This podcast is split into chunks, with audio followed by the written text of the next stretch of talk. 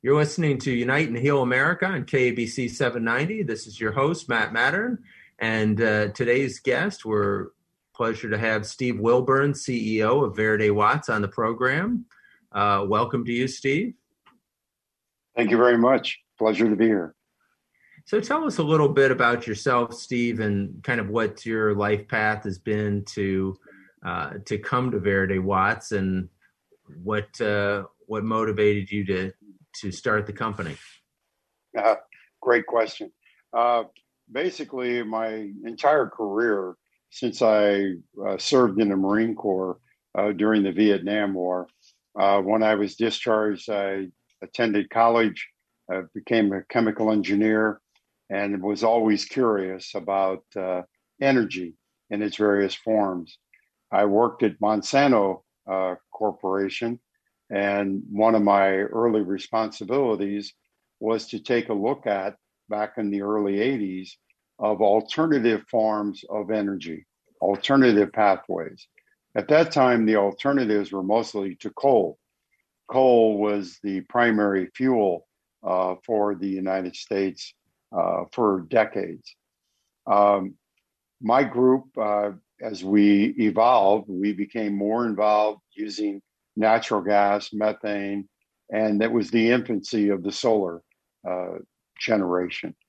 And so ever since that particular moment in time, um, my career has advanced. I did consulting work with NASA on what we were going to produce, the hydrogen uh, fuel for the fuel shuttle when that program came online uh, at the Kennedy Space Center. Eventually, it was decided to produce that fuel in Alabama. But again, cutting edge, taking a look at technology, finding different pathways uh, to create the fuels that we need, um, looking at it from a standpoint of the environment. Anything we could do to minimize the impacts on the environment and still be able to produce fuel and energy cost effectively. Uh, that's pretty much what I do. Uh, so, uh, I was, when, when did you start uh, Verde Watts? I started Verde Watts in two thousand nine. Excuse me. In two thousand nine, um, I had another company, Firm Green, with some patents in landfill gas to energy. Uh, Verde Watts was primarily to take a look at um, different pathways for solar and the integration of batteries, which was a fairly new technology, as you can imagine, in two thousand nine. So uh, tell us about how the company evolved uh... from its infancy to now. Basically, we took the patents that I had and patents that we acquired, and we perfected them and commercialized them. It took us a number of years to commercialize uh, these ideas and concepts. These are all well proven now. We've done projects in Brazil. We're doing projects here in the United States and abroad. Um, so our primary focus right now at Verde Watts is in the ability to tie together communications along with the energy production so that everyone knows. We, we call them microgrids now instead of major grids.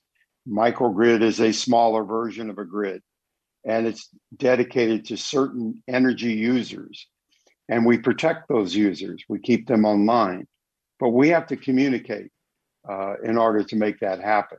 We have to know exactly the energy demand that they need and the energy production that we're capable of producing. So uh, I've read a bit about uh, microgrids, and uh, from what I understand, it uh, is the wave of the future to have a more resilient grid so that we don't have uh, power shortages, say, when wind and solar may not be available, say solar during the evening or wind when it's not, uh, you know, breezy outside. So tell us kind of how that works in, in a practical way. Absolutely. When a resource like a solar, obviously, if the sun is not shining a rainy day or it's in the evening, there's no power that's going to come from the solar cells. So therefore, that power has to come from somewhere. That's what source does it have? If you're not connected to the grid, It has to come from a battery uh, source.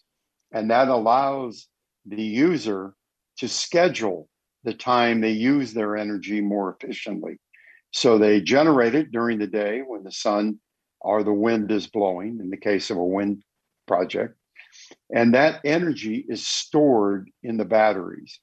And it is used by the on-demand then. As the energy is required, it's made available uh, to the end user. So why are these microgrids important uh, to, say, California and, and to the rest of the country, the rest of the world? Uh, and how are we going to uh, build them out uh, going forward? That's a great question. Basically, what happens is when you're looking at a grid, in the old days of the early grid, Edison, et cetera, every town had its own power plant. There was no interconnected grid. So think of that as a mini grid unto itself. And it operated to the best of its ability to serve its geographical location.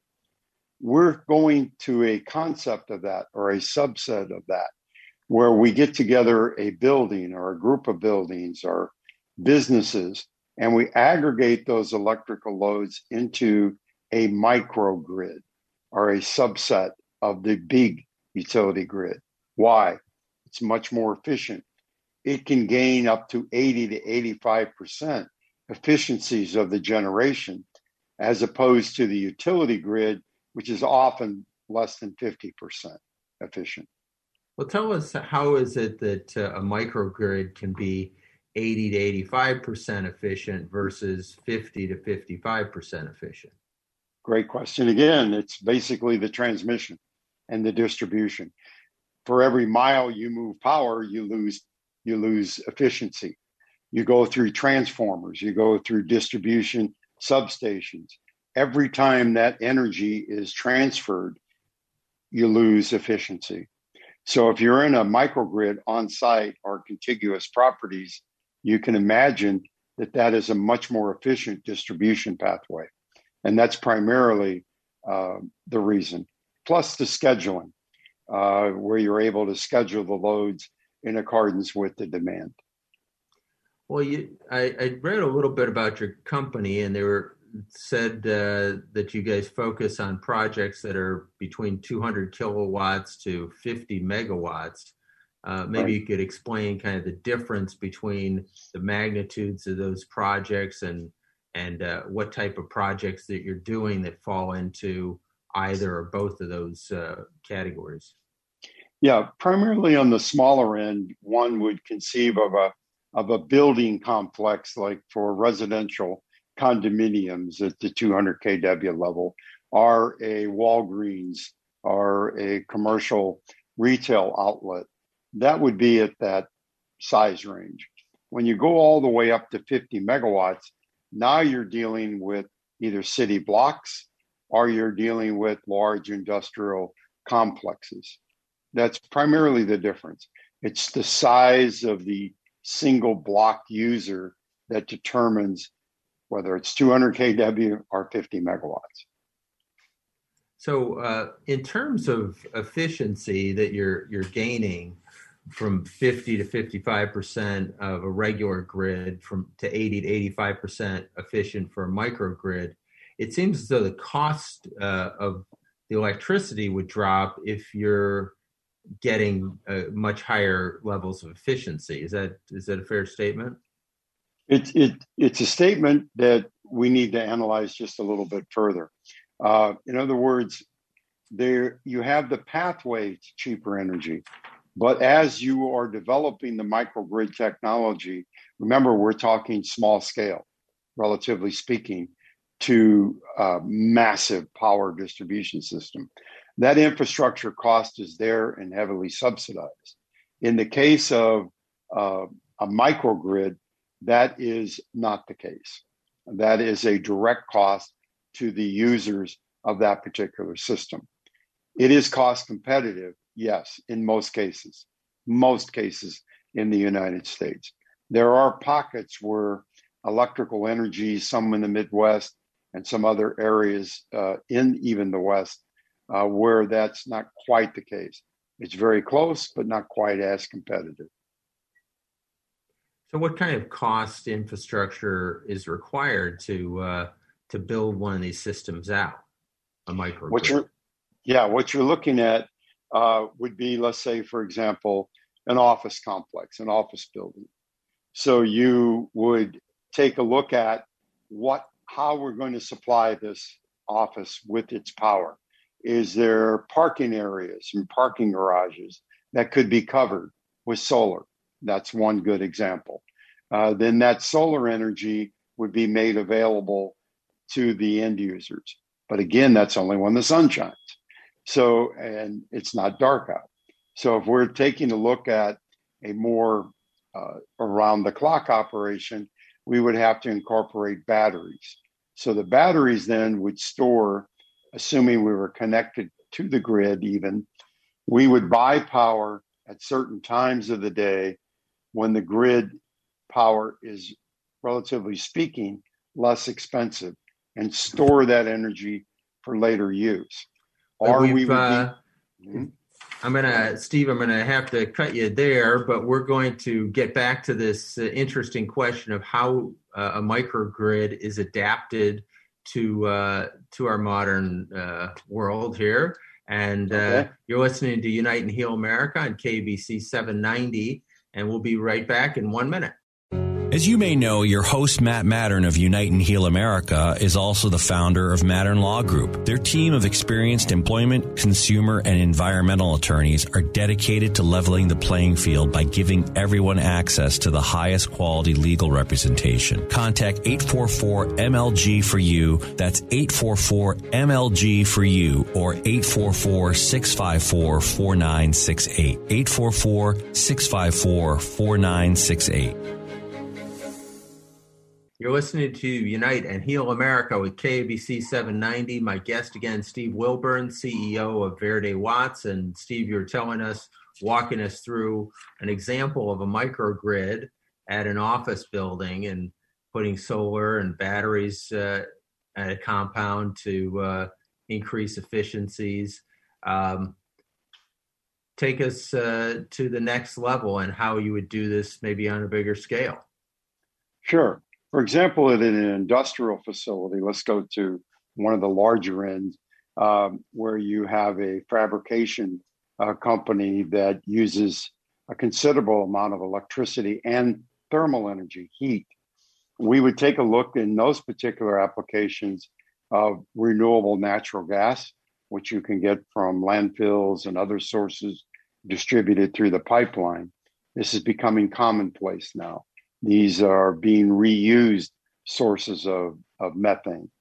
And what that does is allow us to generate electricity in a gas engine, but also capture the heat that is normally lost in the combustion process. That's wasted energy normally. The building can use that for hot water, or the factory, or chilled water even, cooling. Uh, either way, it's thermal energy. So we look at all pathways uh, when we examine an application for a microgrid. We look at sun, we look at natural gas, we look at renewable natural gas. We even nowadays look at hydrogen, uh, but we also almost always look at battery technology. So uh, what's what's happening on the battery technology front? I, I know there's been a lot of advances. I read uh, recently that uh, they're proposing a very large facility in Utah to, to uh, hold energy in a hydrogen format and then releasing it uh, in that way. Uh, what types of batteries is your company using, and, and where do you see the future leading in, in battery technology? Well, battery uh, to an engineer like myself, especially an energy engineer, it's just a way to store energy. How you store it and the method of storage defines whether it's stored in a lithium ion battery. You probably know that from your cell phone. It's charged with a lithium ion battery is in your cell phone and it's recharged. Whereas you look at the hydrogen example you're talking about, that's storing under pressure, either in a tank are in a cavern someplace, hydrogen or methane, and then that is released and used upon demand. Water, think of a large reservoir of water, a hydro. It's, in a sense, that lake is a large battery. So it's storing potential energy that, that you allow to be discharged through a turbine, generates through the hydraulic forces there, power. Does that help? Sure. And in terms of, um, you know, how these microgrids are going to work in the current, uh, I guess, macro grids that are existing, uh, what can smaller communities do to uh, increase their um, kind of self-sufficiency and get off of, or at least have less uh, dependence on the macro grid? Uh, basically, the integration of microgrids uh, into a larger usable form of energy by a city would be dependent upon, number one, the type of connection, you know, the wiring and transmission system that exists. And then number two, the ability to communicate so that the dispatcher, if you would, at the city could aggregate some of these microgrids into a larger block of energy during rolling blackouts so that some of the energy could be contributed by a microgrid that is being used by others who aren't members of the microgrid. Well, that's, I guess, the the potential of the resilience of, of smaller communities having this microgrid, so we don't have uh, a big crash like they did in Texas. Uh, do we see any action on the governmental front, either at the state level in California or the federal level uh, across the country, that is uh, supporting or encouraging the use of microgrids? It's beginning. It, it's actually gaining momentum. And uh, with programs like yours, educating the public about the benefits of microgrids, I think that's going to help. Uh, politicians respond to pressure. And when rolling blackouts occur and people are without uh, the use of energy, uh, they tend to gripe, right? And right. They tend to put pressure on that. So that becomes part of the regulatory process eventually. And we're seeing the uh, from Texas and in California over the last couple of years, we're seeing that roll into a, uh, uh, a, a position where microgrids are now gaining favor, regulatory-wise and with the consumer. Well, I interviewed uh, Rex Paris, the mayor of Lancaster, a few weeks ago, and we're talking about uh, the work that his city has done to Uh, maybe be less dependent upon the utilities. And I don't know if you're familiar with the, the Lancaster model and what he's done, but uh, what are you seeing in terms of kind of reducing the dependency of uh, your clients on on uh, the standard utilities? Exactly. Uh, we work with our clients on a direct basis. So they seek us out and they want to either exit the grid, either for economic and reliability reasons or for their own uh, particular uh, need to go renewable. And they want to do that on site.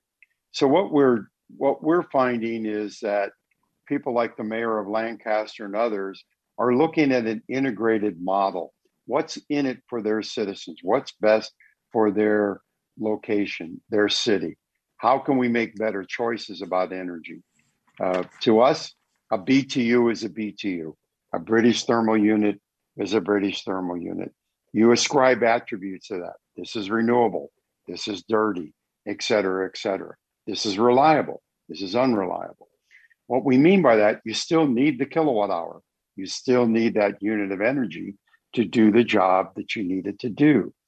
So what we try to do is educate the officials like the mayor on the best way to acquire that energy with the lowest impact to the environment at the lowest possible cost.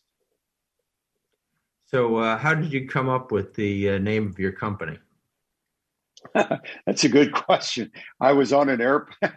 I haven't, I, somebody else asked me that recently, and I had to think about it, and I remembered I was flying back actually from Brazil, and uh, I had a company called Firm Green, reliable green energy, right? Firm. And that was in the biogas area. And now we were working in electricity. And I was thinking of watts. What kind of name could I associate with watts? And I thought of green. And then uh, I flashed on Verde, uh, Hispanic, uh, Spanish for green. And I put those two together. Verde Watts, researched it, found that that was a name that I could register and trademark. And that's how I started it. So how does your company uh, help to heal the environment? We do it in a lot of different ways. First of all, before we do anything, we study it. I've been in it for the better part of four decades. And there's been a lot of advances in energy technology and the ab- ability to assess environmental impacts. So what we do is we want to make sure that the solutions that we provide cause no harm. If they do cause harm, we minimize that harm. Nothing, uh, everything has an impact, okay? There's nothing that doesn't have an impact. We have to minimize those impacts, though. And we have to make our clients aware and the people in the surrounding areas aware of what we're doing, how we're doing it, and what the physical impacts are and environmental impacts are on those uh, those affected. So what kind of renewable energy product uh, projects is your company currently involved in?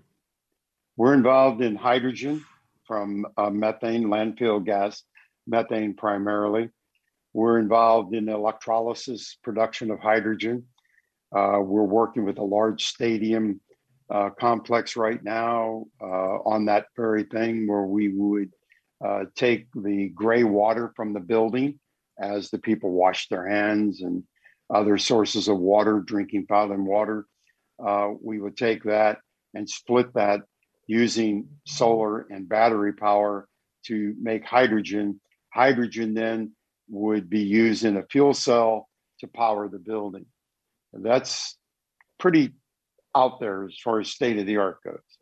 And uh, the client wanted a world-class solution, and we're happy to try to provide that. That's uh, that's very exciting stuff. I've, uh, I'm the owner of my second hydrogen vehicle, so I'm I'm a big hydrogen proponent.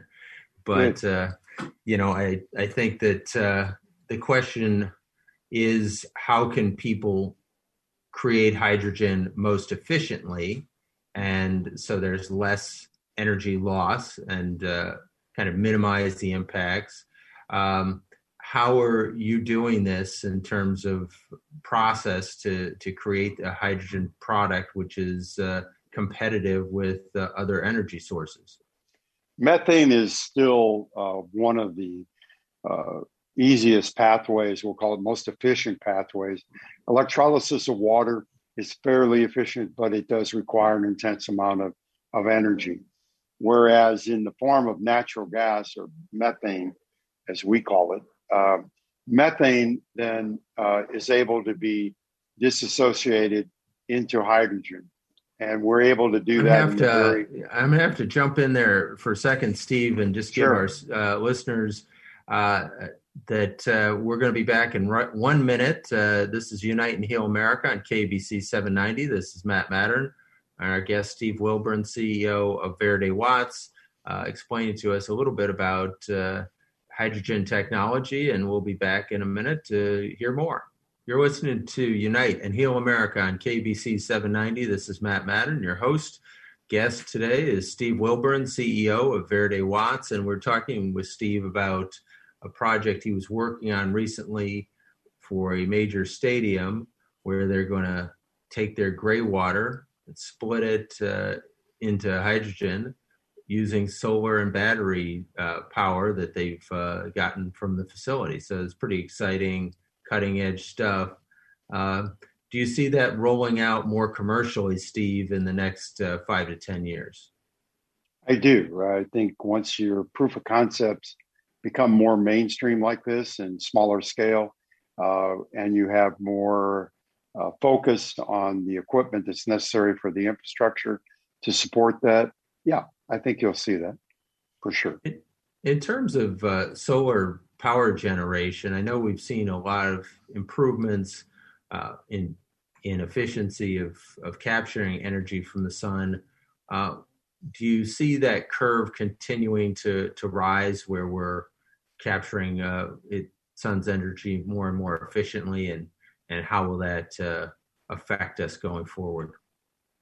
Oh, absolutely. Uh, just in the last decade, uh, we've seen increases as, as great as forty to fifty percent on the efficiency.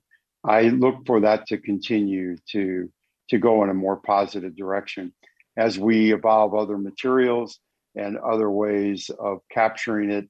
The glass is more efficient. The coefficient of transfusion, as we call it, is more efficient. All of these problems uh, that were in the early uh, stages have been worked on aggressively. And uh, I look forward to some really significant breakthroughs in the next five years.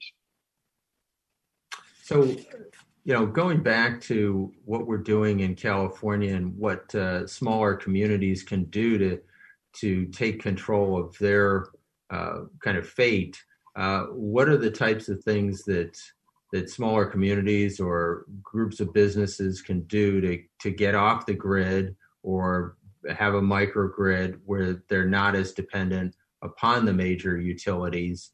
Uh, and Where do we see? Where do you see this going? I see it in a concept we call islanding, where you separate yourself from the grid. You still have an umbilical cord, so to speak. You are attached to the grid still, but it's not your, could not be your primary, let's say, source of power. It's there as secondary. If it's available at a cost-effective basis, let's say at night, to be able to use to charge batteries, Uh, in a solar plant, that would be the use of the bigger grid. Uh, so I see it evolving from a standpoint of a cooperation where, where the neighbors on contiguous properties get together and share energy. Uh, they, they form a micro or a mini grid, if you would. Very reliable, very cost effective, and environmentally beneficial as well. At this point in time, I, I know friends who have solar power have told me that uh, many times they're not getting a very good rate when they end up selling their excess power to the utilities. Uh, what can we do to kind of change that? Is it battery technology so those people can store that energy at their own homes, or is it sharing it amongst the microgrids, or a combination uh, of of all of the above, or negotiating better prices with utilities? Uh, do you see any any progress on working with utilities on this front? Yeah, let me seg- let me see if I can slice that up just a bit. Uh, let's talk about the utilities at first. Utilities uh, are in business to return to shareholders. They're almost all publicly traded, except for the municipal-owned utilities. Uh, so they have an incentive, shareholder incentive, not a ratepayer incentive per se, right? So right. That's part of the problem of the structure. So unless you want to fundamentally change that structure, I don't see that changing much. Um, so in order to uh, answer your question, I think fairly, I think battery technology is the key, where someone gets the benefit of the lower cost compared to the utility energy that they've generated. Whether or not they can sell that for a profit, that remains to be seen, okay? That requires some infrastructure improvements, bi-directional uh, power transmission and consumption. We're not quite there yet uh, with the big grid. In a mini grid or a series of buildings connected to each other, of course you could design that. And I think that's a good starting point. When you talk about bidirectional uh, power um, right. capabilities, maybe you could uh, tell walk our listeners through that and uh, sure. how that operates, and how a solar uh, a house that is on has solar can can up, upload its power onto the grid. Absolutely. Let's let's look at um, a Tesla automobile just for a moment in a solar house. When I say bidirectional, I also mean that the if the solar car battery is connected to the house bidirectionally, we're able to take that power from the battery up to a predetermined amount to give you a certain range and use that to offset higher cost power in the home. So that is also a bidirectional uh, capability that we have. Now, the other bidirectional is, as it sounds, the utility at night, we can buy power from them if it's available. So we can put that power in the batteries. During the day, we could sell that power conceptually to third parties or ourselves as it's available. That's what I meant by bidirectional. Yeah, I know that uh, a number of companies are selling these batteries that people can put in their homes. Um, is that uh, something that uh, you your company is involved in, or what? Uh, What kind of work are you doing with batteries uh, on with your clients? We are, and we're also putting in independent, large-scale uh, battery storage. We have projects in, not in this country, but in other countries, as large as six hundred megawatts under construction, uh, and that will be in Honduras, for example. And so we look at batteries Uh, as a sponge. We take, suck in power when it's available at a reasonable price, and we squeeze it out when it's needed. So that's really the way I look at a battery. It's like a sponge. Now, in terms of the project in Honduras, uh, how, what uh, what does that entail? What kind of batteries are you using? And uh, how much power is uh, six hundred megawatts? That's a lot of power. That's six thousand kilowatts. I mean, it's uh, it's uh, enough to, let's say, Lancaster uh, would would be somewhat uh, larger than that, the, that city. But this is enough to handle a significant, let's say, one third of that area of the country uh, on an emergency basis. Um, so as the power Uh, goes down from hydro, they have a lot of hydropower, and during those seasons of a drought or when it's not readily available, these batteries will help balance those loads out significantly in the country. So we use two types of batteries, lithium ion batteries, and we also use an iron flow battery, uh, which is a chemical battery. Uh, it's a liquid. Um, so there's several different evolving technologies coming out. Lithium ion is what Tesla is probably the most famous for. Right. I've read a bit about these, I think the iron batteries that they have in kind of truck size. Um, yep. And uh, they can store a bunch of power, and, and the advantage is they're kind of a low tech solution and uh, maybe a little more environmentally friendly in that uh, they don't maybe cause much uh, mining to be done. I'm not sure. That's part of it. Uh, then also you have the disposal cost. Uh, lithium, after, let's say, five to seven years, most of those battery current technology becomes less efficient. You've charged and recharged it a number of cycles. Each time you do that, it becomes less efficient to store the power. So these iron flow batteries and other types of technologies uh, that are coming onto the market, chemical uh, type processes, if you will, those are going to probably take over the large scale um, storage industry. Well, one, of the th- one of the things I'd like you to talk about when uh, after we get back from our next break, which is the disposal and mining costs uh, environmentally for lithium b- batteries. And, and uh, it's something that I've been concerned about as they roll out more and more electric cars. We're going to have more and more lithium batteries, which uh, There's a lot of mining that's involved in, and then also the disposal of that many could be millions, tens of millions, maybe hundreds of millions of batteries if we go full lithium ion for batteries, battery powered cars across the uh, the world. We're going to have a tremendous amount of uh, material that's going to need to be used by that. Uh, so that's something I'd like you to talk about when we get back from our break. Uh, you've been listening to Unite and Heal America on K A B C seven ninety.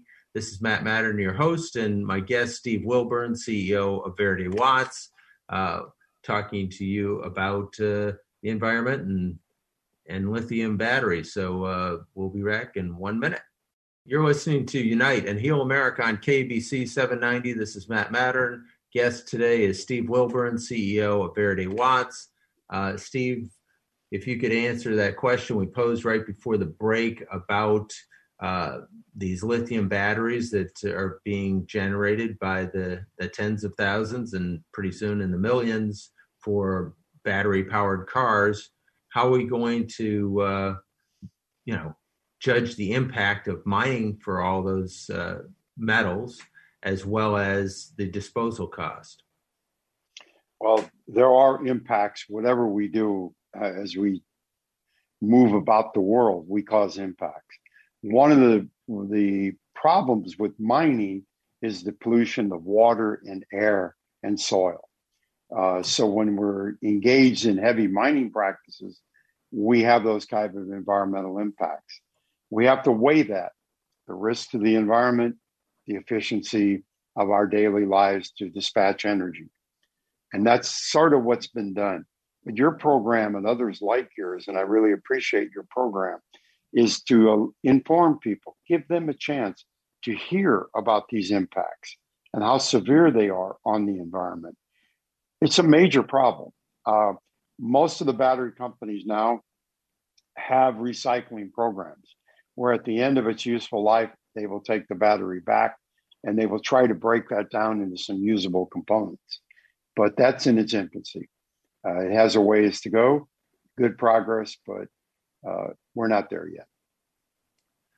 So how do you how do you go about measuring these costs when you're when you're doing a project and uh, determining what's the most efficient and least environmentally damaging uh, method to to go about uh, getting power to your clients? What are what are the factors that you're looking at?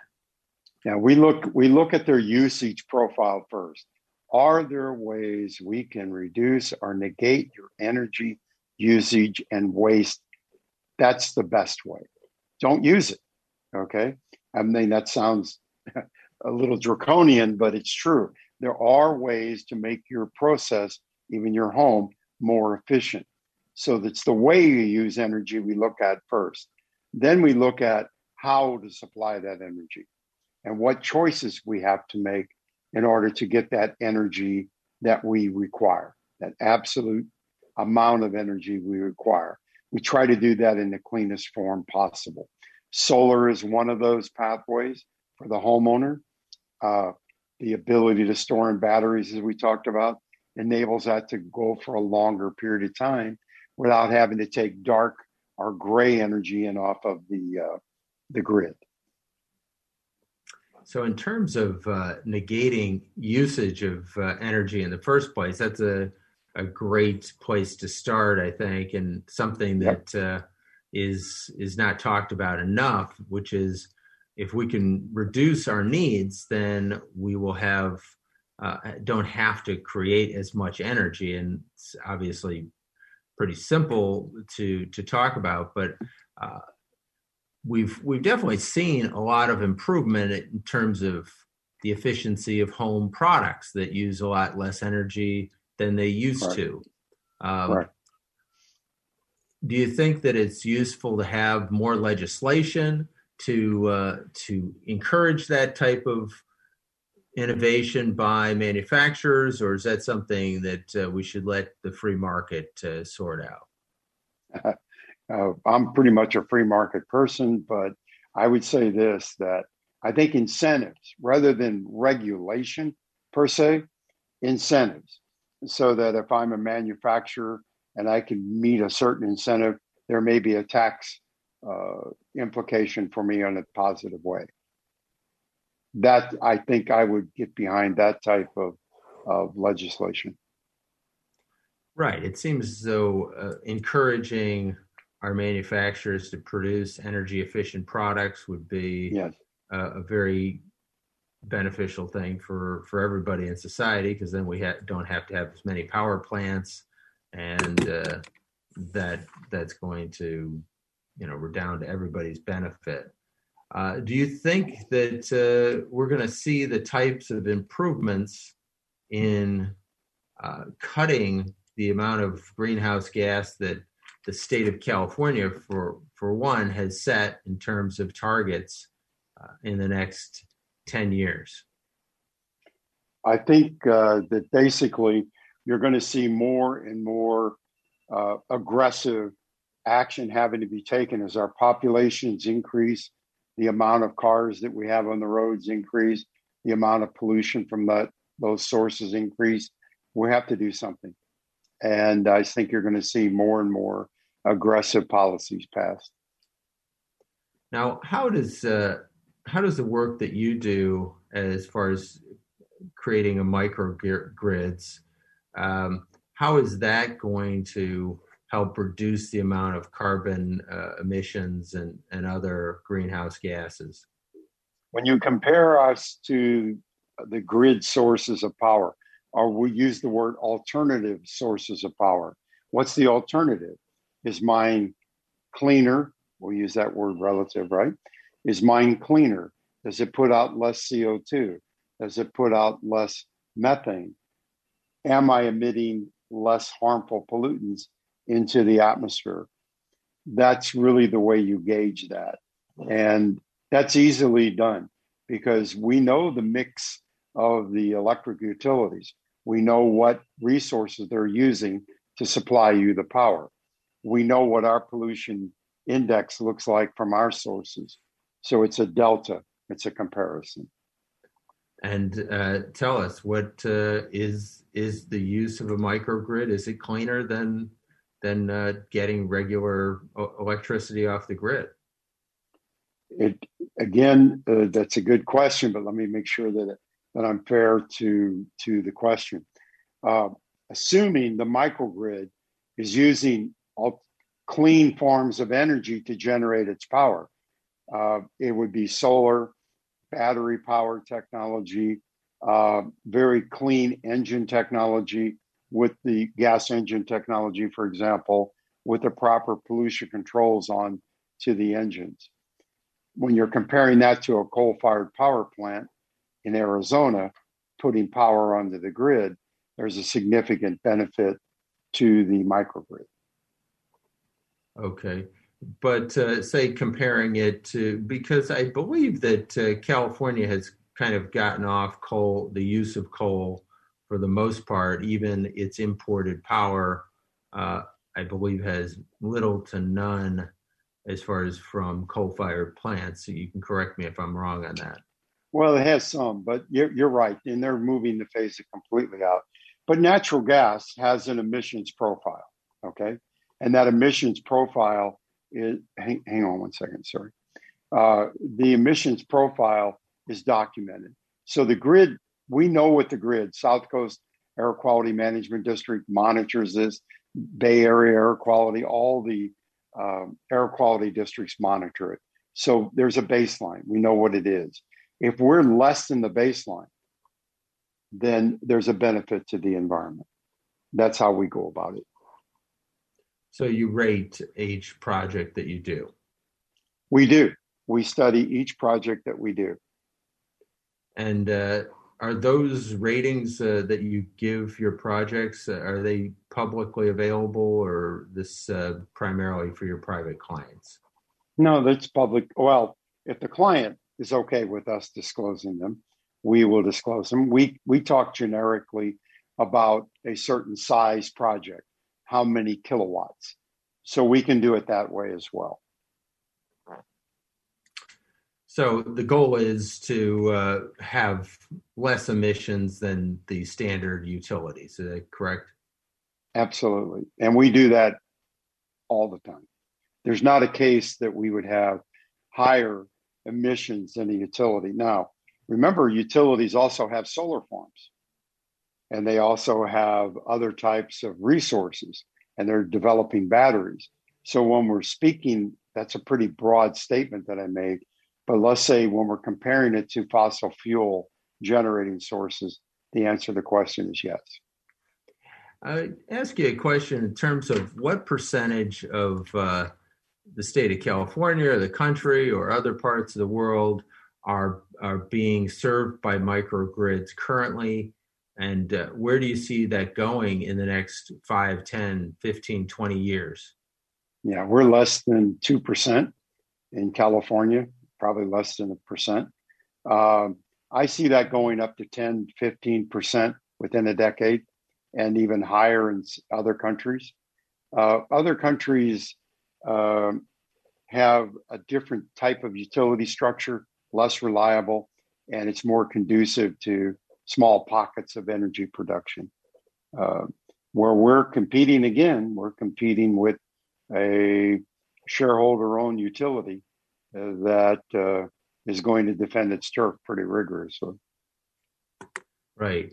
Well, certainly that's something that I think would help all of us, is a little bit of competition for our utilities, uh, because for pretty much since their inception, as you described earlier, they've uh, they've dominated the communities that they've served and didn't have much competition, and many times they were monopolies.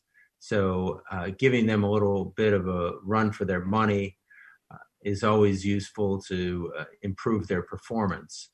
Uh, you've been listening to Unite and Heal America on K B C seven ninety. Again, my guest, Steve Wilburn, C E O of Verde Watts. You can find Steve and uh, Verde Watts at verde watts dot com.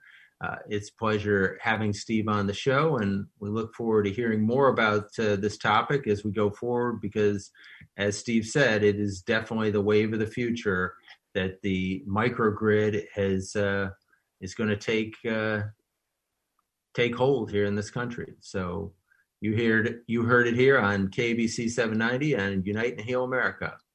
As you may know, your host, Matt Mattern of Unite and Heal America, is also the founder of Mattern Law Group. Their team of experienced employment, consumer, and environmental attorneys are dedicated to leveling the playing field by giving everyone access to the highest quality legal representation. Contact eight four four M L G four U. That's eight four four M L G four U or eight four four, six five four, four nine six eight. eight four four, six five four, four nine six eight.